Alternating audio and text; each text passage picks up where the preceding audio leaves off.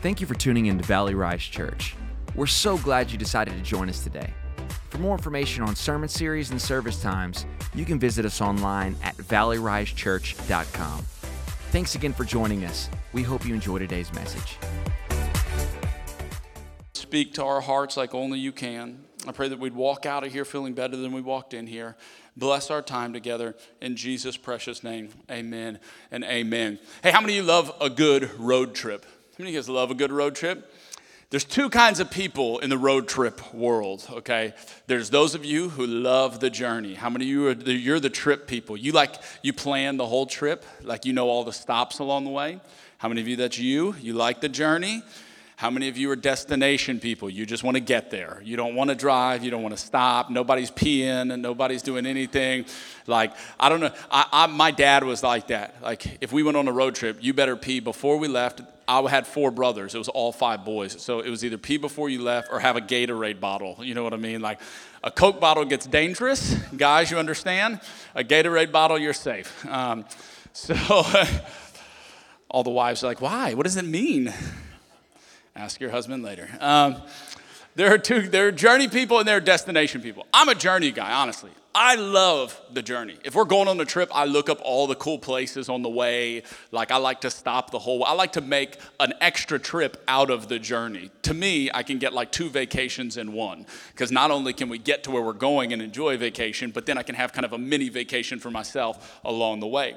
But oftentimes in life, we are not journey people, we are destination people. How many of you know God, however, is not a destination God, God is a journey God. And in our life, throughout the span of all the years that you spend here, God is taking you on a journey. And oftentimes we can be like our children that in the car when we're going somewhere, they'll go, Hey, Dad, are we there yet? Dad, are we there yet? Dad, how much longer? And I don't know if your children are like my children, but they have no understanding of time.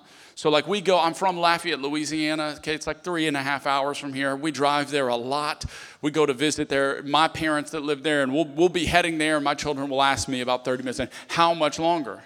And I go, well, you know, like two and a half hours. And like, oh my God, that's so long. I'm like, that's really not that long, okay? Like, they're like, is that more than two days? I'm like, where did you go to school? No, that's not more than two days two hours, two days. So then, like, we started doing, I don't know if you ever try and do teacher kid stuff, like, but, but we're not teachers. I'm not a teacher. I feel, all, I feel bad for all the teachers that have to teach these kids. But, and I'll be like, hey, let me teach you, okay, how many seconds are in a minute? And he's like, a thousand? I'm like, that's no, you're not right. 60. He's like, okay. I'm like, and how many minutes are in an hour? He's like, a thousand? I'm like, no, why do you keep saying a thousand? No, it's never going to be a thousand, okay? I'm like, 60. He's like, okay. And I'm like, how many hours are in a day? He's like, 60. I'm like, no, 24. Okay, that one, I understand that though. Um, and so I try and teach him the recollection of time, but for him, his understanding of time, he doesn't really encapsulate it well. And I find that oftentimes we can be that way. God is a journey person, and the journey he has us on is always preparation for the destination he's taking you to. Okay, listen to that again. God is a journey God, and the journey that He is taking you on is always preparation for the destination that you're going to. We're destination people. We want to be at the destination already. But God goes, I can't get you to the destination without taking you on the journey. If I got you to the destination, you wouldn't be prepared for it. And while we may want to be there, God goes, You wouldn't be, I would be a bad God to let you get there before taking you on the journey.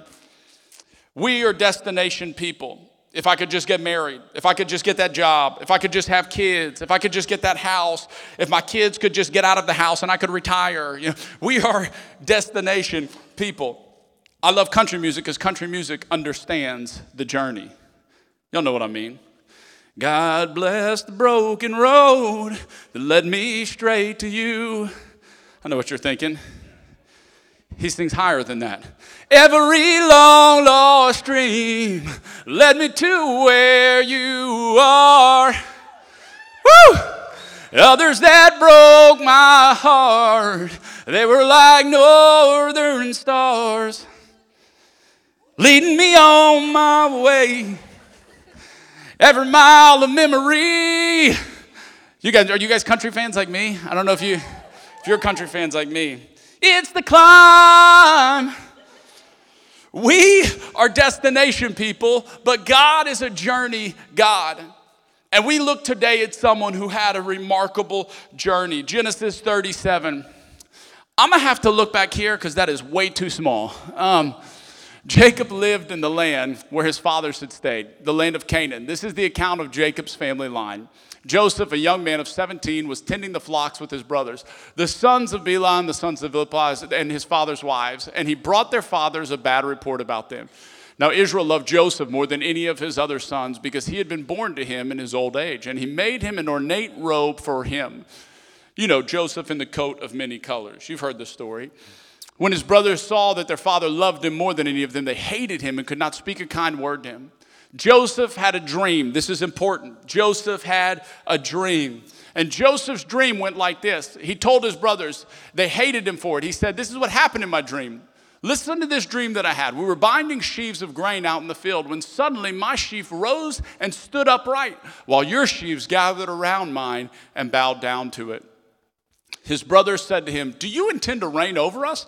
Will you actually rule us? And they hated him all the more because of his dream and what he had said. Then he had another dream and he told it to his brothers. Listen, he said, I had another dream, and this time the sun and the moon and 11 stars were bowing down to me.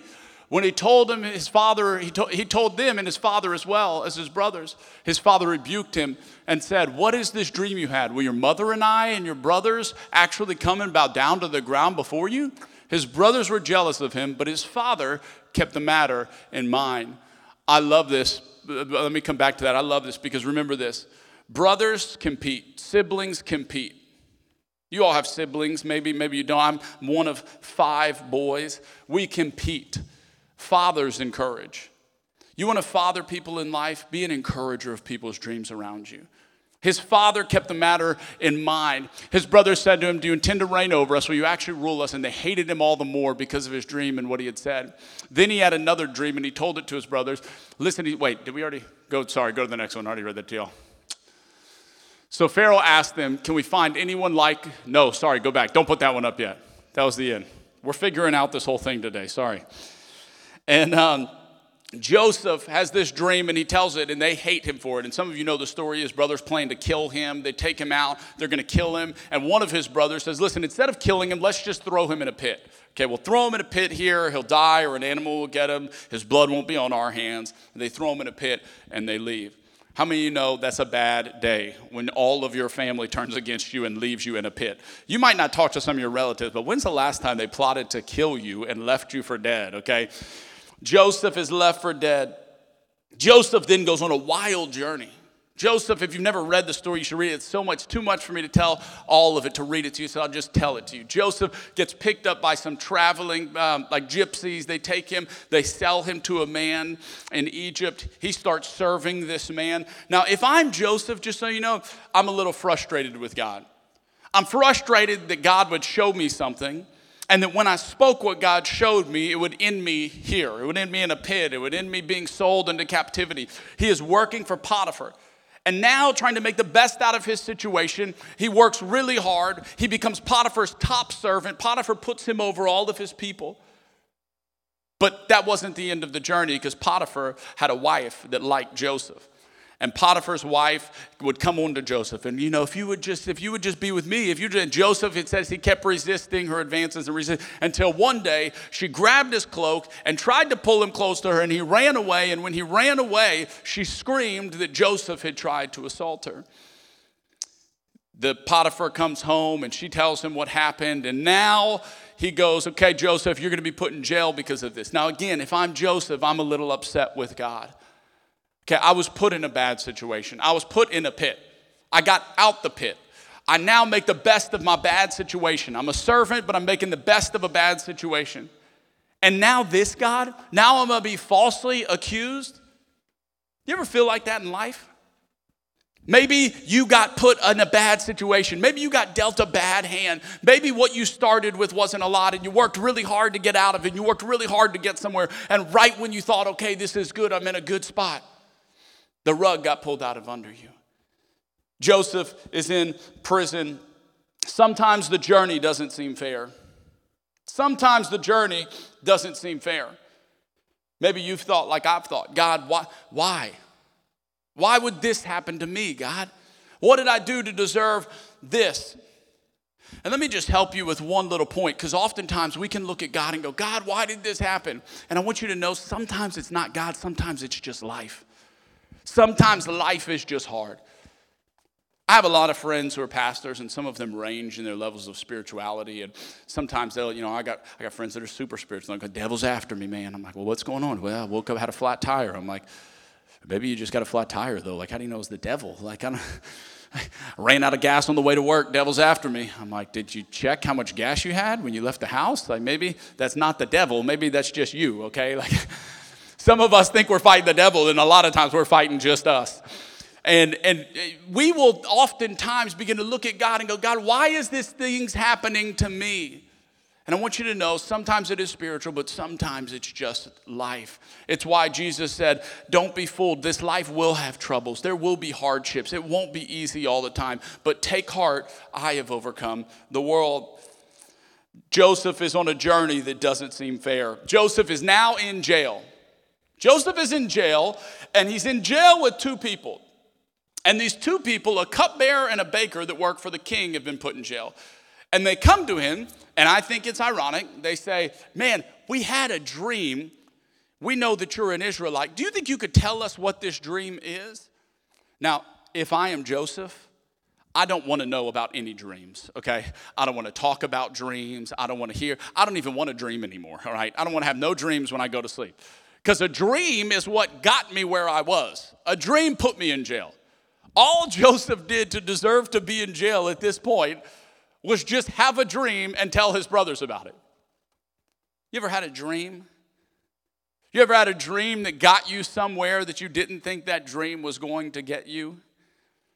You ever have a dream that seemed great on the front end, but in the middle of the journey, all of a sudden the dream doesn't seem like what the dream seemed like when you had it? Let me just help you out and tell you this. Oftentimes, God gives us dreams so that we don't quit in the journey because the dream is what the end will look like. But if He showed us the journey and not the end, we wouldn't want to do it. Listen, God showed me a dream of what Valley Rise Church will look like one day. If he would have showed me setting up and tearing down for two years every Sunday in the hot Texas sun, I'd have been like, God, I think you got the wrong Mexican. I don't know. Like, that's not, that's not me. Like, I know there's some Mexicans out there that maybe would do this, but this is not me, God. You got the wrong Mexican. A dream will start your journey. And it's why God uses it to keep you in the journey. Joseph is in jail, and Joseph interprets these dreams. Joseph is a better man than me because I would not want to interpret these dreams. He interprets these dreams. The guys get out of jail, and he tells them, When you get out of jail, don't forget me. Okay, don't forget me. I'm in here. I didn't even do anything. Don't forget me. So they get out, and of course, they forget him because such is Joseph's life. Maybe you felt like Joseph before. Like just one, Joseph just gets one bad break after another bad break after another bad break. And one of the guys, the cupbearer who's working for Pharaoh, Pharaoh goes, I had a dream one night and it puzzles him. And he calls in all of his magicians and all of his sorcerers and he says, Hey, help me figure out this dream. What does this dream mean? I wasn't about to cry. I had something in my throat. I know you guys are like, he does cry a lot though. um, um, help me figure out this dream. And so they tell him, listen, Pharaoh, there's a man in jail here that you have. He hears from God. He can tell you what your dream means. So after Pharaoh's tried everyone, Pharaoh goes, "Bring me the man that's in jail." He bring they bring Joseph to Pharaoh. Joseph interprets Pharaoh's dream.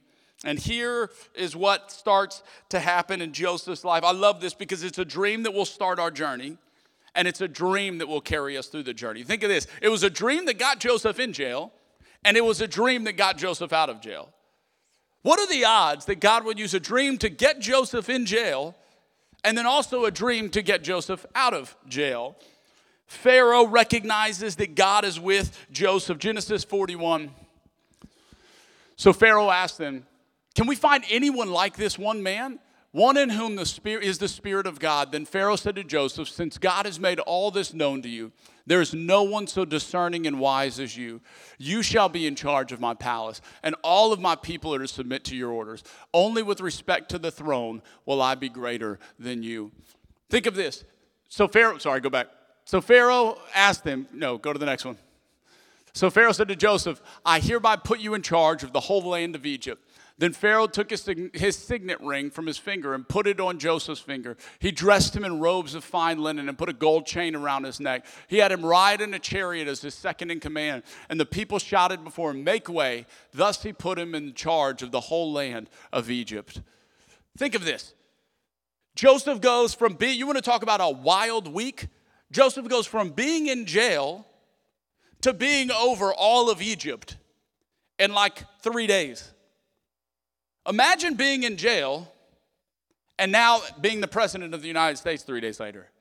They talk about like a wild ride. Joseph now is finding himself recognizing that God has used every stop along the journey to get Joseph where he needed Joseph to be. Because the truth about the journey is, is if Joseph wasn't in jail, Joseph wouldn't be in the palace. If Joseph didn't get sold by his brothers, Joseph wouldn't have been in the jail. If Joseph didn't have a dream, Joseph wouldn't have gotten sold by his brothers. God is using every single thing in your life to get you to the destination and prepare you for the destination. God needed Joseph in the jail to learn some lessons before he could put him in the palace. God is teaching each and every one of us things along this journey that while oftentimes they might not seem fair or we might not understand them or they might be frustrating, God knows what He's doing in us more than what He's taking us to. And while we see a dream that we go, God, if I could just have this dream, this would be awesome. God goes, I've got to get you to where you can manage the dream. Because you want a dream, but if I give you the dream right now, you'll squander it. If I give you what you, you, all of you have kids, a car is a great thing. If you give a five year old a car, it's a horrible thing. How many of you know God loves us too much sometimes to give us what we really want or we think we really want until we're ready to be able to handle it? He goes, Listen, I'm gonna give you the car, but I've gotta teach you the rules of the road. I've gotta put you in the prison so now that when you're ruling, you can care for those that are under you. You'll understand what it's like to be at the bottom. I was in the military for four years, and the guys that I loved working for the most, I had some good bosses and I had some bad bosses. The guys that I loved working for the most, the officers, were guys that had been enlisted people before and then had gotten their degree and become officers because they understood what it was like to be in my position. They talked to me differently than the other guys, they hung out with us differently than the other guys. They would check on us, the other guys wouldn't. They would think about us before they asked us to do something, the other guys wouldn't. How many of you know Joseph has a different look on ruling a kingdom now that he's been in the prison of his kingdom and now he's ruling it? It gives him different perspective. Listen to me, on the journey of life, God is teaching you perspective. And wherever He is taking you, all of your perspective is going to be used together to be able to accomplish the dream that He's put in your heart. I'll never forget when I was a kid, I say I was a kid, really a, a, a large portion of my life. Um, I had a lot of girlfriends, okay, or a lot of girlfriends had me, however you'd like to say it, okay. I don't think I had a girl problem. I think they had a me problem. So, and and I remember coming home, and I was one of those guys that would go all in on a relationship, like every girl. It didn't matter. My first, Fiona Cook was my first girlfriend in K four, and I was to marry Fiona Cook. I will say this: she was Asian, and I did marry an Asian, so I was like almost there. Okay. I came home and I'm like, Mom, I'm going to marry Fiona Cook. She said, Christian, you're not going to marry Fiona Cook. I'm, I'm going to marry Fiona Cook. Okay, I just love her so much. Then first grade, it was somebody else. Okay, mom, I'm going to marry this girl. Okay, then high school, then a lot of high school, and then more in high school. And everyone was like, I'm going to marry this girl. And I remember my dad sent me down one day and going, Christian, what is it you like about this person? Me telling him, you know, what I liked about her. And he said something to me that wasn't just for relationships, but it was for life. He said, Christian, all of the things that you like and all of these girls that you say you're going to marry, one day your wife is going to be the culmination of all those things that you like. You like them because there's something in them that you appreciate and that you're attracted to. And one day your wife will be the culmination of all of those things. How many of you know life is like that? There's things that we want and there's desires that we have that God goes, listen, one day the dream that I give you is going to be the fulfillment of all those things. You think you want this, but that's not really what you want. You want the Asian in it. I think I wanted Fiona Cook, but I didn't really want Fiona Cook. I just liked the Asian in Fiona Cook. Okay, God knew I was going to marry an Asian. I liked the drive in this girl, but I didn't really like her. I liked the drive in her, and God knew He was going to give me a wife that had a drive. I liked that this one liked to take care of her family, and I didn't really like her, but he knew I was going to love someone who wanted to take care of their family. I was taking little pieces of everything, and God was using it to culminate what ultimately He was going to give me. Life is very much the same way. God is taking you through different seasons, and there's going to be parts of it you don't like, and that's okay. And there's going to be parts of it you love. And ultimately, the destination He is taking you to is going to be a culmination of all the experiences that you've had. You can use then the journey at the destination. But God loves us too much to give us just the destination. Joseph is now ruling Egypt. A famine happens in all of the land. Everyone is starving in all of the land, and the only people that have any food is Egypt because Joseph told Pharaoh his dream was what his dream was was you're going to have a famine, okay? We need to store up grain so that when the famine comes, we'll have enough to live on and then everyone will come and buy, buy grain from us, and then we'll also have money. So it's exactly what happens. A, fair, a, famine comes. They have seven years of plenty, seven years of famine. In the seven years of famine, all of the nations are coming to buy grain in Egypt. And as they're coming to buy grain in Egypt, it just so happens that Joseph's brothers roll into the palace one day to buy grain from Joseph. They haven't seen Joseph is 40 years old at this point. They have not seen Joseph in 23 years since they threw him in a pit and assumed him dead. They roll in. They don't recognize Joseph, the Bible says, but the Bible says that Joseph recognized them. And all of the sudden, the culmination of Joseph's dream begins to unfold right in front of him. His brothers bow down and they go, Hey, we need to buy grain. Can we please buy grain from you? And in a moment, what took 23 years to happen for Joseph, 23 years, all of a sudden it comes to a culmination in a moment. And Joseph is sitting there dressed in all his adornment, ruling over all of Egypt, and watching his dream unfold before his very eyes. 23 years. 23 years. Remember how I said sometimes my children don't have a good concept of time? How many of you know sometimes we don't have a good concept of God's time? Because we see a dream and we want it now, and God goes, Oh, you're going to have the dream. It's just going to take 23 years, Joseph. It's going to take you being in the jail, Joseph. It's going to take you being sold into captivity, Joseph. It's going to take you being falsely accused, Joseph. It's going to take you being forgotten about, Joseph. It's going to take 23 years a dream in the making. And in a moment, it begins to come to fruition. And Joseph has a realization at that moment that God is about the journey. God is about the journey. And just like us, when we're driving somewhere we're driving our kids, we have a destination in mind. How many of you know God has a destination in mind for your life? You're not just wandering aimlessly. You're not just figuring it out. You're not just doing something in the meantime. You're not just wasting your time. God is taking you on a journey, and there's going to be highs and there's going to be lows, and there's going to be times the journey seems amazing, and there's going to be times the journey seems really scary. But God is taking you every step of the way to prepare you for the destination that He's bringing you to. Let's not grow weary in the process of the journey. Let's not, let's not get weary in the scary parts of the journey. You know what I mean? The scary parts of the journey. God, did you forget about me? The jail moments of the journey. God, God, did you, this isn't what you showed me, God. You showed me everyone bowing down to me. You showed me sitting on a throne. You showed, God, that's what I saw in my mind. Now I'm cleaning out jail cells and I'm forgotten about and I'm falsely accused. God, what, that's the scary part of the journey. Let's not grow weary in the scary part. Let's remember that God is taking you someplace. And the scary parts, you will use them at the destination. There's a book I just read a couple of weeks ago called Fearless. Have you ever read the book Fearless?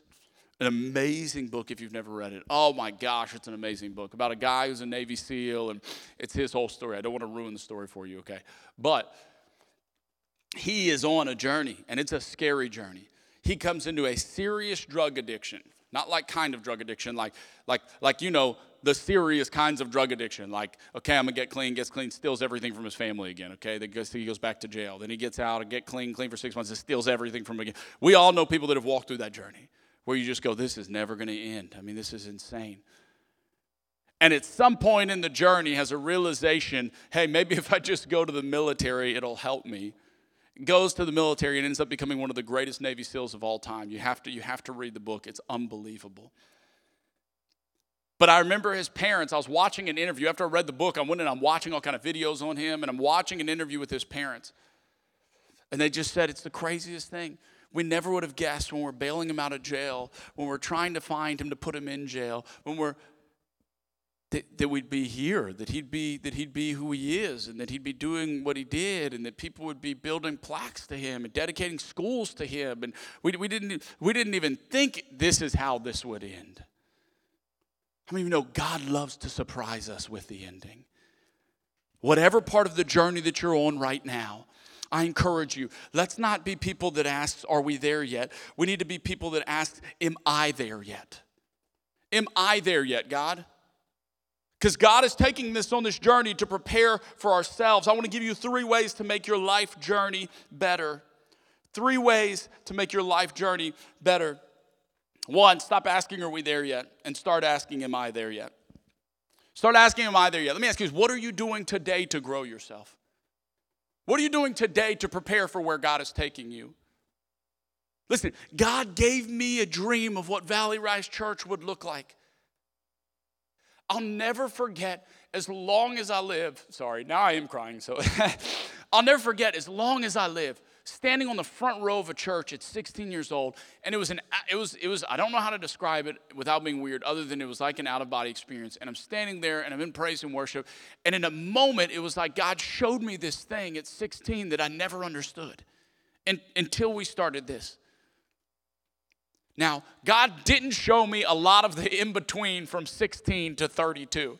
There was 16 years there that God forgot to show me, okay? God didn't show me the Air Force. God didn't show me getting kicked out the house. God did. There was a lot God didn't show in that process. And, and I, I, I remember speaking at a church and, and them showing a picture of me and my dad, and like, look at both of these preachers, and isn't this awesome story? His dad left Houston to go to Lafayette. He left Lafayette to go to Houston, and what a miracle that God's using them. And and they said, Would you say something? I said, Yeah, this picture looks awesome. This is like 10, 15 years in the making, okay? I'm glad y'all all clap for this picture now because no one was clapping when I was like coming home drunk every morning at 4 o'clock in the morning, okay? No one was clapping when I was getting kicked out of the house. No one was clapping when I was in the military. No one was clapping. They were yelling at me a lot, but they were not clapping. no one was clapping then. What are you doing to prepare yourself today for where God is taking you? People always ask me, you know, they'll go, God, Christian, you're a good, you're a good preacher. What, how, how did you do that? If, if I told y'all the sermons I preached in my shower and in my mirror, you wouldn't believe me, okay? My wife still walks in on me preaching messages in the shower and to the mirror. It's awkward. I'm like, I'm right at the altar call. Why are you opening the door? Close the door. Do you want to get saved? Come down here then. Repent. I, like, it's regularly. But all of that was preparation for this. God was taking me on a journey to get me somewhere to a destination, and every step along the way. When we tear down and set up in here, let me tell you, this is hard. It is hot. It's not fun. It is not even like an iota of some of the stuff we had to do in the military. God was preparing me for the journey. God was taking me step by step through what He was going to ultimately bring me to. Number two, Stop comparing my journey to others. Stop comparing your journey to others. Start embracing the journey that you're on. Start embracing the journey that you're on. How many of you know we like to compare our journey to other people's journeys? I'll never forget when I um, when, when I was like 17, I just wanted a car so bad. I didn't get, I was like one of those, when my parents didn't buy me a car until I was like 19 understandably so. But I, I, I wanted a car so bad. I'd ride in my friends' cars. I'd be on a bike. I'd be like rollerblading, skateboarding around, you know, just like town. Lafayette's not big. You could kind of go anywhere. And, and we didn't have Uber. You just had to catch a ride with people. I wanted a car so bad. Finally, I got a car, okay? And it was a 1994 Nissan Pathfinder. It was gold. It had a little grill guard on it. It had a CD player that like you'd press and fold down. You know, that was like so cool then. Like it was like, pew, pew like it was awesome. Cloth seats, cigarette burns all over. Whoever had that car before me was a rager. It was just cigarette burns all over. Like they're driving hundreds of thousands of miles, just burning holes in the ceiling. It had so many miles. I don't even know how many miles on it. It had like a lot of miles on it. I was so happy for my Pathfinder. I couldn't believe that I had a car. I would clean it every day. Okay, I'm buffing it. People are like, why are you even cleaning that car? like, why would you, why would you even wash that thing? I'm like, because it's awesome. I'll never forget picking up my girlfriend one night. I spent three hours cleaning the car. She got in the car. She was like, hey, what's up? I'm like, how about this fine ride? Like, she was like, it looks like your Pathfinder. I cleaned it so much today. I was so excited about having my Pathfinder until I had my Pathfinder for a little while. And until I pulled up next to somebody at the stoplight and looked over and somebody had like a brand new Tahoe. Like, God, man, if I could just have a Tahoe, that would be awesome. Like, just, I bet the guy's leather seats. You probably can't even burn those seats with a cigarette. Like, probably cigarette proof. Like, uh, it probably smells like a new car. Mine smells like cigarette burns. I, all of a sudden, I started wanting the Tahoe and I had a moment of realization at 19 years old where I thought, a couple months ago, I was really glad just to have a car. I was super excited just to not be walking someplace. I was really happy I didn't have to wait on my friends to pick me up. How many of you know we can be like that in our journey in life sometimes? We're so happy to get married until we're married a little bit. And then we're like, God, look at their marriage. Their marriage looks awesome. I mean, had a marriage like their marriage if, if my husband looked like their husband and if my wife looked like their wife, then maybe I would treat them the way they treat them. And if they, if I just had a better job, God, then I could do more and then I'd be a little happier, God. And I could. I have a friend who just got married two weeks ago. I did his wedding in Georgia, one of my lifelong friends. And um, he texts this week. He just got back from his honeymoon three days ago. He texts our group of like all our high school friends. He's like, uh, "Hey, listen, everybody, tell your wife you love him today." Like, and then he sends us a screenshot of like him texting his wife, like, "Just want to tell you I love you." I'm like, "Yo, dog, cool it. You've been married a week and a half, okay? You ain't the expert on marriage. Give it, give it. Let's give it a month, all right? When Katie's calling me in the middle of the night, kicking you out the house, and then we'll talk, okay?" All of a sudden, we start to compare our journey in life to other people's journey in life. God, they don't even deserve what they have. How do they have this? And I have, look at God, I've done everything right and I'm in prison and they're in the palace, God. How? God is taking you on a journey that He wrote before you were born for you.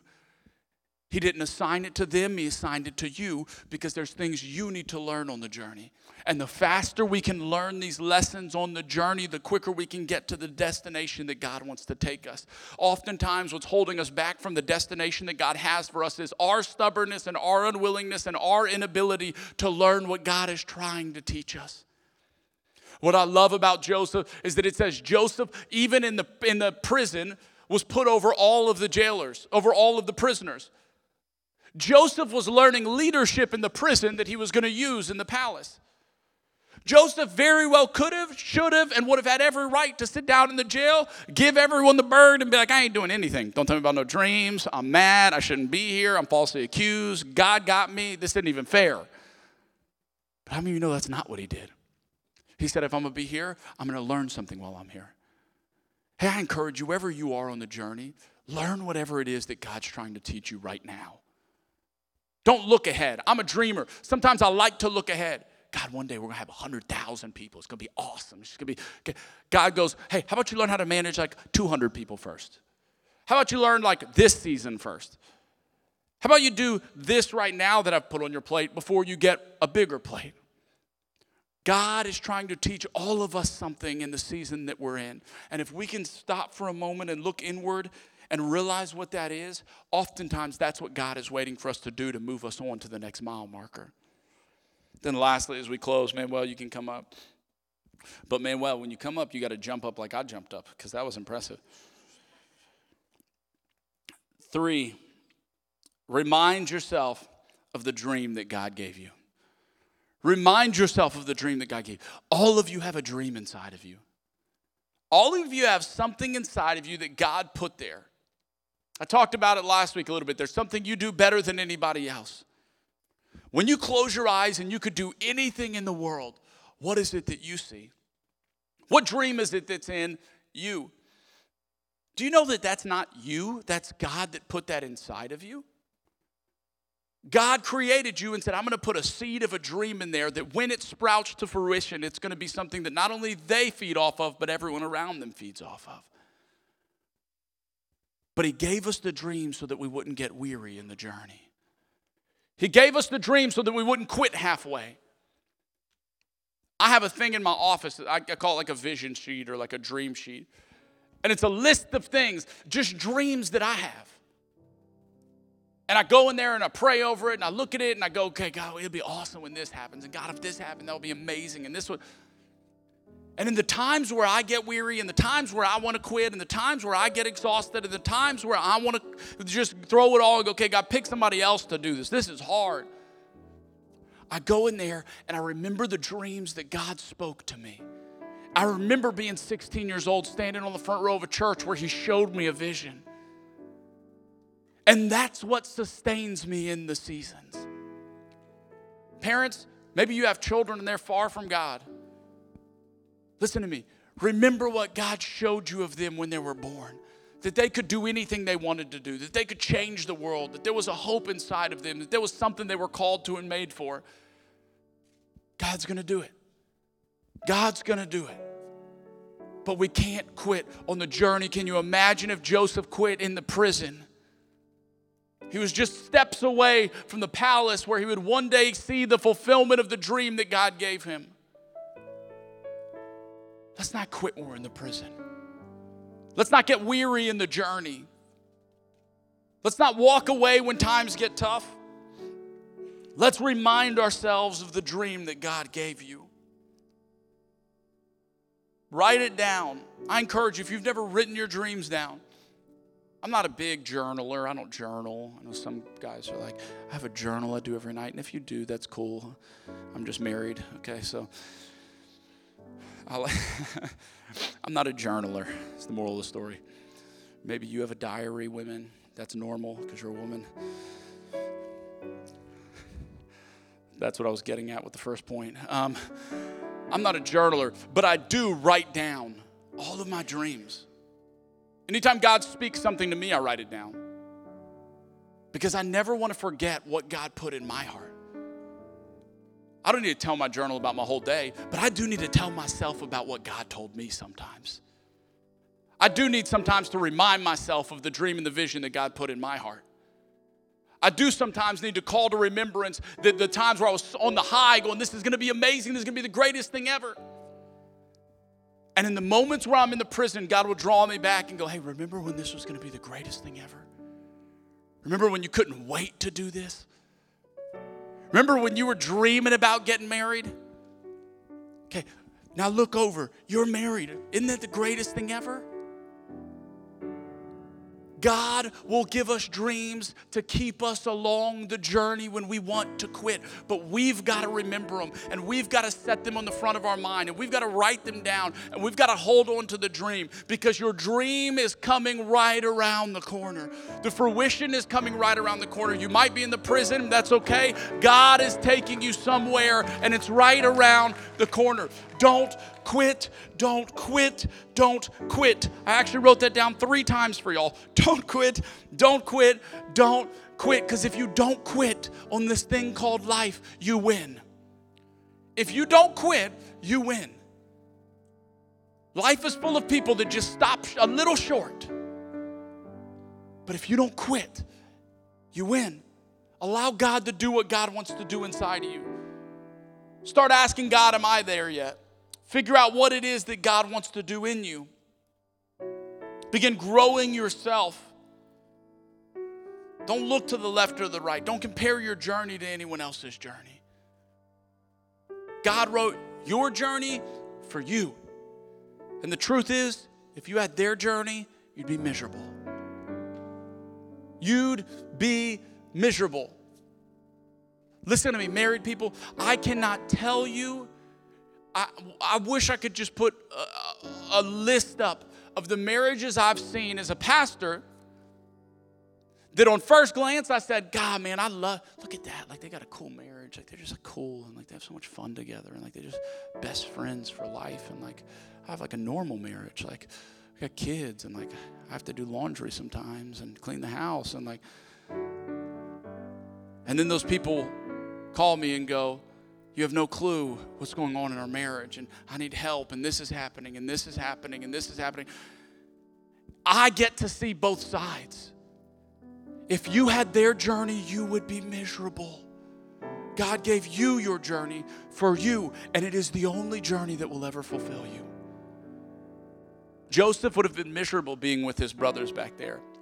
He thought he wanted to inherit his father's stuff. Think of how shallow minded we can be with God sometimes. Joseph thought he wanted to inherit his father's things, and then his brothers were all going to work for him. That was the extent of Joseph's dreaming. One day I'm going to take over my dad's farming stuff, and then all my brothers are going to lay their sheaves at my feet. I'm going to run this business. I'm going to be an agricultural wizard. This is going to be awesome. And God goes, You're dreaming of owning a farm. I'm trying to give you a country. I'm trying to give you a country. We can be shallow minded with God sometimes. Don't sell the dream short. Don't quit on the dream. Don't stop in the middle. Don't compare your journey to others. And one day you will look back like Joseph and you will see the fulfillment of your dream before you.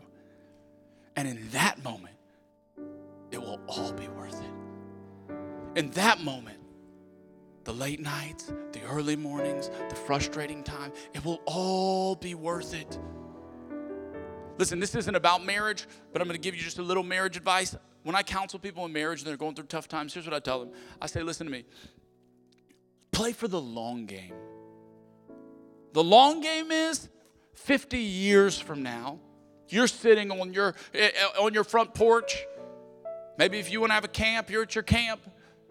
Your grandchildren and great grandchildren are playing in the front yard. They're talking about, I just want to be like my mom and papa one day. They don't know the journey. They don't know what it took to get there. They don't know the late nights. They don't know the arguments. They don't know the times you slept on the couch. They don't know all that. They just bear the fruit of the end result. Play for the long game. Marriage is a long game. Life is a long game. Dreaming is a long game. Success is a long game. Let God take you on the journey. And one day you, like Joseph, will look back and realize God had you every step of the way. He knew where He was taking you, He knew what He was doing with you. He wasn't surprised by the scary moments, He wasn't thrown off by the detours. But it was actually Him that wrote and scripted the whole journey Himself. Would you bow your heads with me? Dear God, we're so thankful. We're so thankful that we get to be on a journey with you. A God who loves us, a God who's for us, a God who has our best interest in mind, a God who desires to take us somewhere, created us for a purpose and a plan, wrote a story that only you could write, God. Today, God, I ask that you would sustain us, that you would breathe your life into us. That God, on this journey, we wouldn't get weary, but that we would hold fast to the dream that you put in our heart. God, thank you for letting us see the end so we don't quit in the middle. God, refresh that dream inside of each and every person here today. Whatever it is you called them to, God, when they were a child, the dreams they had when they were young, the dreams they had when they were a kid, that maybe life choked out, God, that you want to breathe back fresh life into. Revive and refresh those dreams in their hearts and minds.